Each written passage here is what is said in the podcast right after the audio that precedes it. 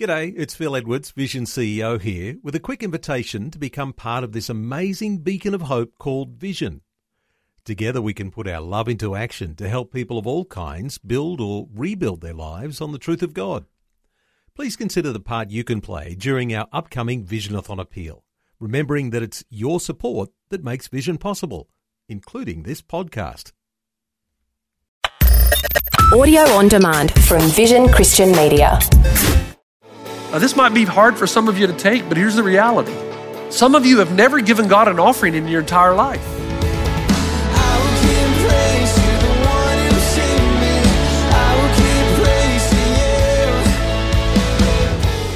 Hello and welcome. This is Today with Jeff Vines, and we're in the middle of a message about money and tithing.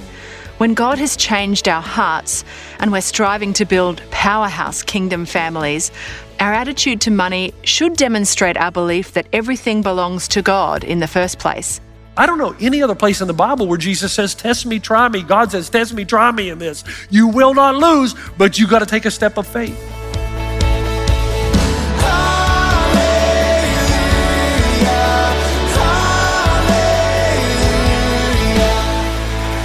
Thanks for joining us today. Here is Pastor Jeff as he continues Live to Give. Now, this might be hard for some of you to take, but here's the reality. Some of you have never given God an offering in your entire life because you've never given Him a tithe. And you can't give an offering until you've given a tithe. Now, once again, I know that was a bit well, it was clear. Look, you know, in the past, I used to apologize for these sermons. I, I, I can't do that anymore.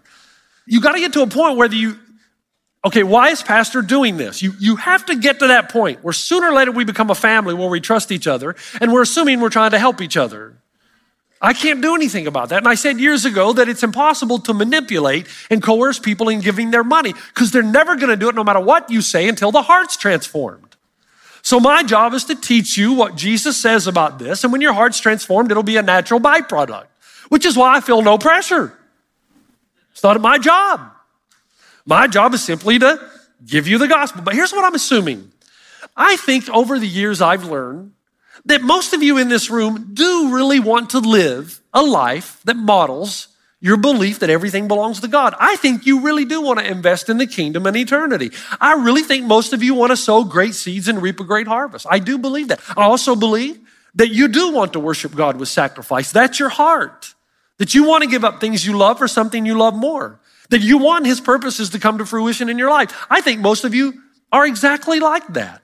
I also think that you want your worship and your sacrifice and your stewardship to be demonstrated in the tithe and the first fruits principle.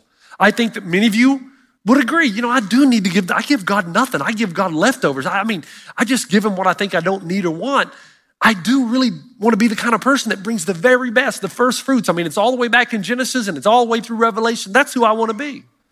The problem is, your heart's right, but you learned this too late in life in your mind and now you're saying, Jeff, I would love to, but you don't know. You don't understand. I got so much debt, I can barely breathe. I can't do this. I want to do it, but I can't. Okay. Here's what you need to do. Here's where you go from here according to the scripture. And here's how it solves the tension in marriage. First, you make a decision today to begin living a Christ like life in relation to our finances. So start today. Forget about the past. Don't beat yourself up. It is what it is. We've all been there. We've all done that. Start today. Now, here's the second thing you're going to have to do you got to make a decision today to get out of debt. Don't you wish you could go to sleep and you wake up tomorrow and all the debt is gone? Don't you wish Jesus would do a supernatural work and suddenly all your debt disappears? Wouldn't that be that would be the greatest miracle of all to most of you? The reality though is God doesn't work that way because he wants you to go on this faith journey with him. Now, I want to tell you something about the marriage. If you're experiencing this in marriage or even as a single person, do you know almost immediately after you sign up, some of the tension's going to leave? When I was going through my anxiety disorder, you say, oh boy, man, it was a whole year. He hadn't mentioned it. Here we go again. I was in such disarray and I was panicking literally about panicking. That's pretty bad, isn't it? You're panicking about panicking. You're afraid that you might be fearful.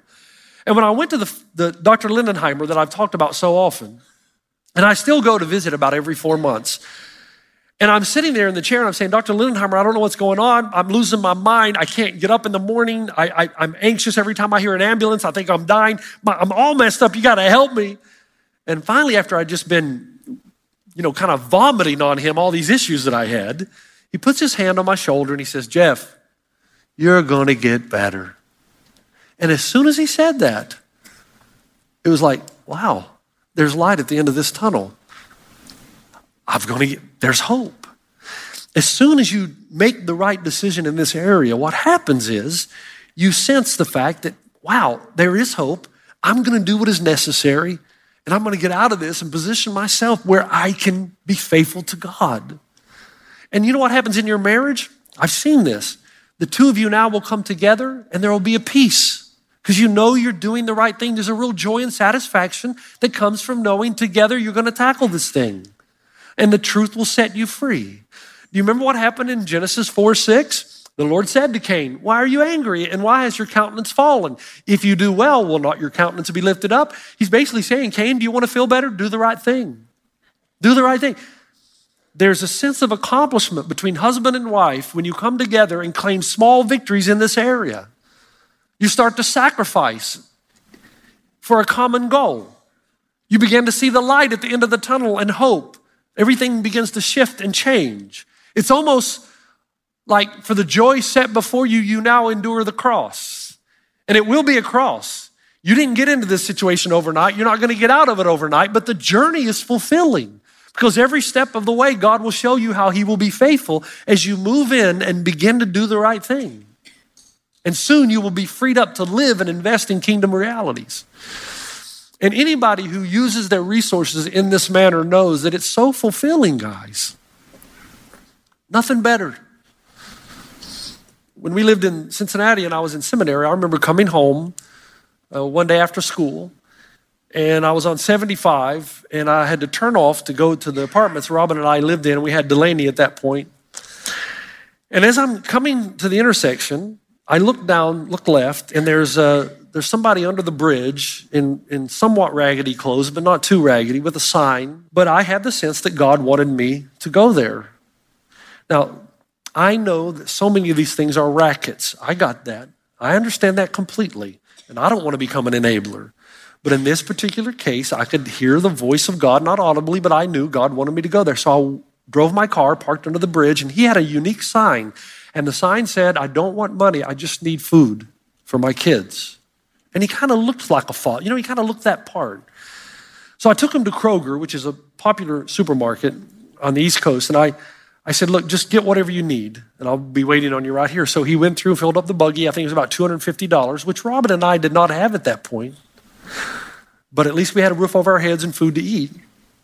And I noticed when I looked in his cart, it was things you would buy for little kids, things that would last, imperishables.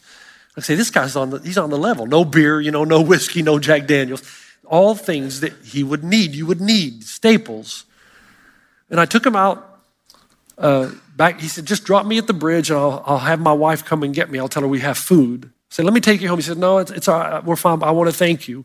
I got in my car and I started driving back home and I started weeping. I'm not sure why. I wasn't sure why at the point at the time, but it dawned on me later there is an incredible deep joy and sense of satisfaction when we're able to help someone who's in genuine need. And I think most of your hearts are like that. You find yourself in a position where you don't know how to get out of it. It breaks your heart. That's why. First, you've got to make a decision. You have to make a decision to begin living a Christ like life in relation to your finances. Second, you've got to do what's necessary to get out of debt. By the way, let me say again, I've been here. I was here in this particular predicament when we lived in New Zealand.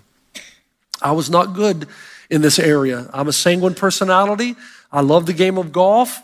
And if I saw it and wanted it, I bought it. And I was hugely responsible for the financial situation Robin and I found ourselves in. And we had a, a financial counselor come over and speak with us. And we did that because I, I, I'd never seen my wife cry before. And we were going over the budget and the sheets. We had two kids, and I saw her cry. First time and only time I've ever seen her cry. And I realized I had not been a good husband in this area. She was under enormous pressure. And so we got a, a financier to come over and to deal with us. Unfortunately, it was the wrong person to invite over. It was actually my brother in law who was an accountant. And his comment to us was, Well, you knew you were going to be poor when you decided to go into ministry. That was his advice to us. And I thought, wait a minute, that's not what the Bible teaches me at all. I realized that the major issue was not a lack of money, it was a behavioral problem. And Robin and I began at that moment. We developed the envelope system at the advice of someone else where we put the cash that we got in envelopes, and when it's gone at the end of the month, it's gone. So you live within your means. That was difficult for me, man, because that golf envelope did not have as much money as I wanted it to have. So, you know, it was difficult parking my car and sneaking on golf courses without paying. That was very difficult. No, I'm just kidding. I didn't do that. I didn't do that. But I noticed as soon as my wife and I started honoring God, not only in our tithe, but also in the way we used our money, there was an instant change. Her respect for me, the peace in the home, and the trust that because we're doing the right thing, God's going to move here. And the third thing, if you want God involved in this, you got to make a decision to honor God by tithing. Now, here's the deal. Some of you are going to say, you know, Pastor Jeff, this seems counterproductive to me. What you're telling me is I'm in debt and I don't have a lot of money, and to solve that, give 10% of everything I have away. But hold on a second. Do you want to understand how the gospel is the great inversion? To gain my life, I must lose it. If I want to live, I must first die. To go up, I must first go down. And our ultimate example is Jesus. To win the ultimate victory, he must suffer the ultimate defeat. And I'm telling you that when it comes to your finances, the great inversion is in play. So much so that the sixth principle tells us that the tithe is the only area in life where God says, Try me. God looks at you and he says, Test me in this. I can't be an enabler. I can't reward you for bad behavior, but if you'll test me in this, man, I'm going to open the windows of heaven and pour out blessings on you. But you got to make the first move. And the phrase in the Bible is without parallel. It's in reference to an armored glove called the gauntlet. And so when someone felt like they had been insulted, they, if they looked at a person and said, you know, I know what you said and I know what you meant. And I recognize your insult. So that's it. And you would take off the gauntlet and you would throw down the gauntlet and say, That's it, you and me, one on one, pal. Mono, mono, you and me, we're going to solve this. So God takes that same principle in Malachi and he throws down the gauntlet to his people. And he says, You don't think you can trust me? You don't think I know what you make? You don't think I know what my part is? You don't think I know what you're giving or holding or withholding? Try me. Test me in this. Right now, right here, you and me one on one. It's going to take some faith, but you will not lose in this. I don't know any other place in the Bible where Jesus says, Test me, try me. God says, Test me, try me in this. You will not lose, but you got to take a step of faith. This is Today with Jeff Vines. Our message, Live to Give, is about honouring God by being stewards of what we have, treating it as God's in the first place. As the last message in the Powerhouse series, this attitude to money affects marriage relationships and the rest of the family, building trust in God and not our own ability to earn and invest. Here's Pastor Jeff as he finishes up. Rick Olympius I had heard his story before, but uh, I wanted to know greater detail. So on Friday morning, I invited him for a coffee at Coffee Klatch, and he shows up, and I said, "Look, I've heard your story. Can you can you let me know details? I want to get my facts right." And he said, "Jeff, for the most part of our lives, listen, for the most part of our lives, my wife and I were about status seeking." We thought we had to have everything to show everybody that we were important, and by doing that, we'd get even more. And we were credit happy, man. Anything we wanted to give the idea or the picture that we had people of prestige, or we were people of prestige, we bought it. And then one day, even though we were both working, it wasn't an absence of money, it was just the way we were related to it. One day we looked at the budget sheet, we looked at where we were, and we realized we're in trouble. There's no way to recover from this. We were in so deep that we needed a miracle. And what I really liked about Rick is Rick said, Look, I'm not saying God works with everybody this way. I'm just telling you the story of how God worked with me. And God started saying this to me You're a Christian in name only because you've never put God on the front burner of your life, Rick. And now you're in so deep and you're in so deep, and now you want me to rescue you. Rick said he could hear God saying, Why have you robbed me of all the grace and love I've given you? I've invested in you with enormous grace, mercy, and love, and I've got nothing in my return. Rick said, I could hear the Spirit of God saying to me that I have given you everything, you've given me nothing. The kingdom of God is not important to you.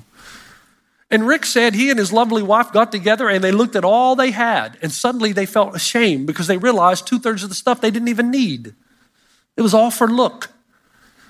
Said I was selfish, we were selfish, and we realized in that one moment we had disrespected God that we needed a behavioral change. And I like the fact that Rick was so honest because he said it wasn't easy, Jeff. It was hard. Because basically, God said this to me I am the only one, Rick, that can help you out of this situation. Test me in this. But, Rick, if you don't test me in this, I'm going to test you and I'm going to take everything you have away from you. So, it's your call. You test me, or I'm going to test you. And Rick said in that moment, they decided as a couple to look at what they didn't need. They started tithing, and they believed that God was saying, Give me the first fruits of your life and watch what I can do. Rick said we turned everything over to him. We got rid of things we didn't need. We stopped robbing God. We gave him the first fruits of our life. Again, he said it wasn't easy. And Jeff, he said, I can tell you that in those first few years, I really can't explain how we made it. The only explanation I have is supernatural algebra. He said, I, I, don't know how we managed to do it, but we realized as long as we were faithful to God, we always seemed to have enough. So we decided to continue that practice. And we got to the point where we were actually fearful not to keep doing it. That would be a slap in the face of God. He had proven himself. Why would we not continue?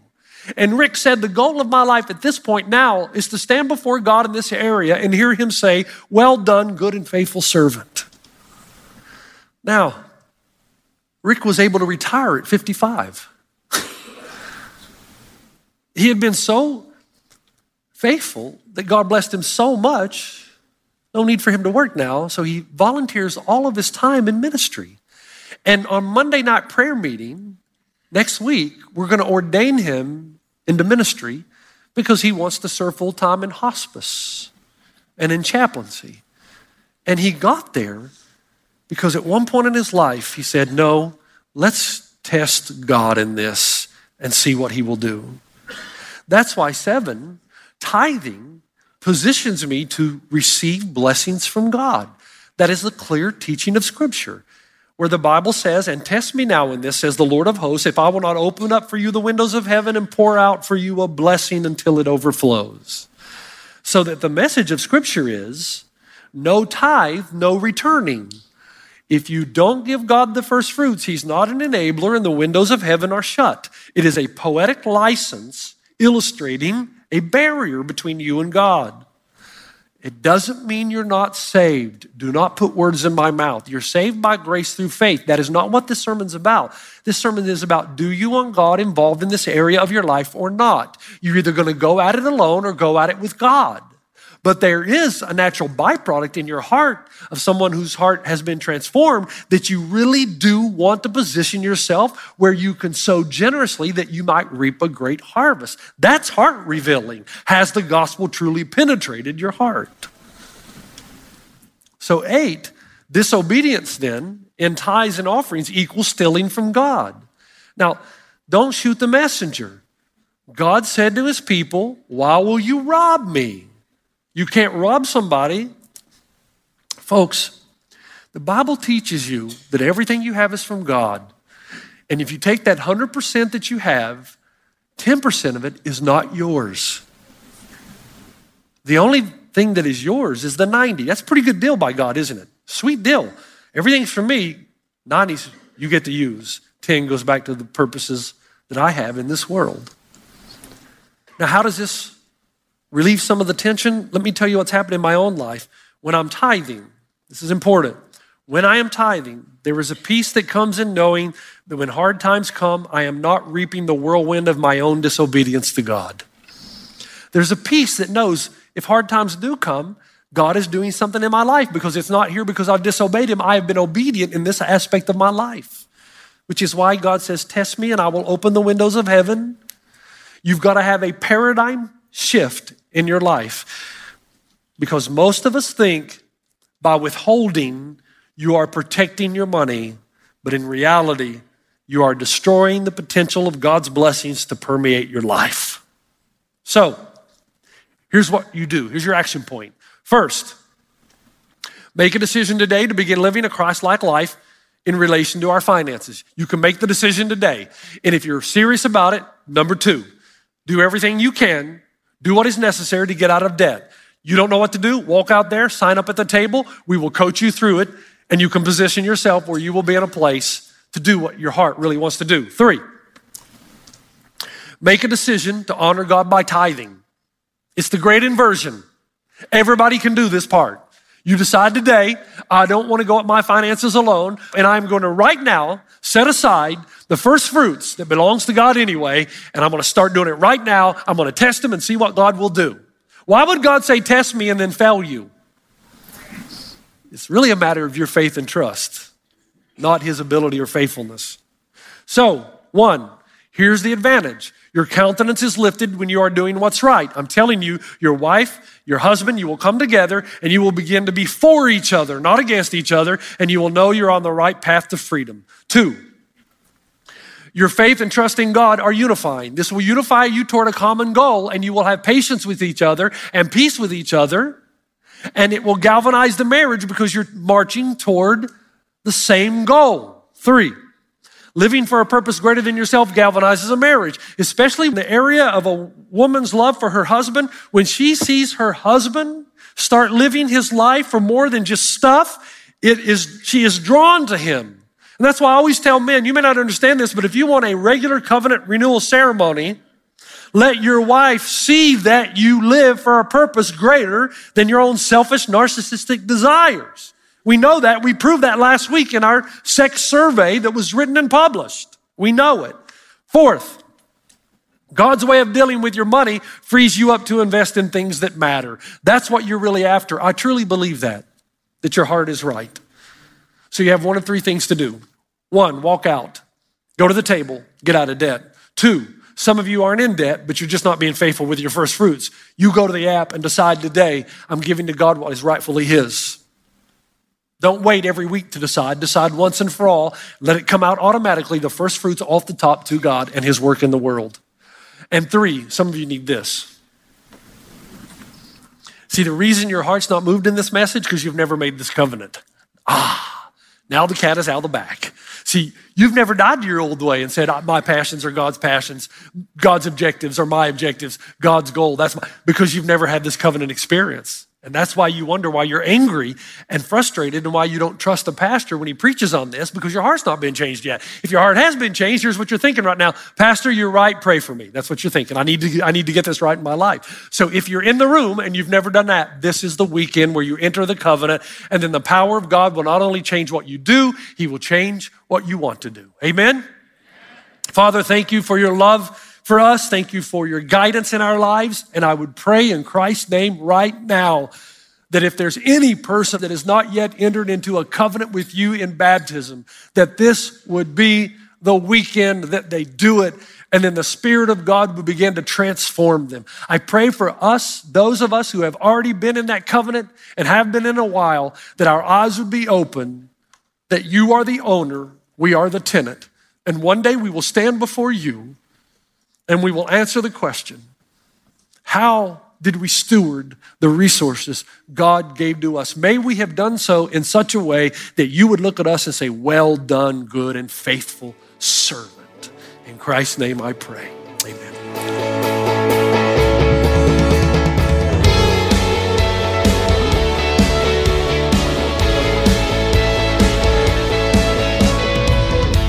Thanks for joining us on Today with Jeff Vines.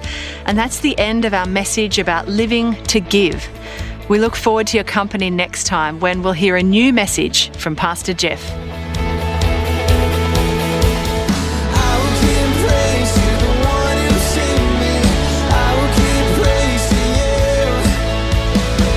Today with Jeff Vines. Just another way Vision is connecting faith to your life.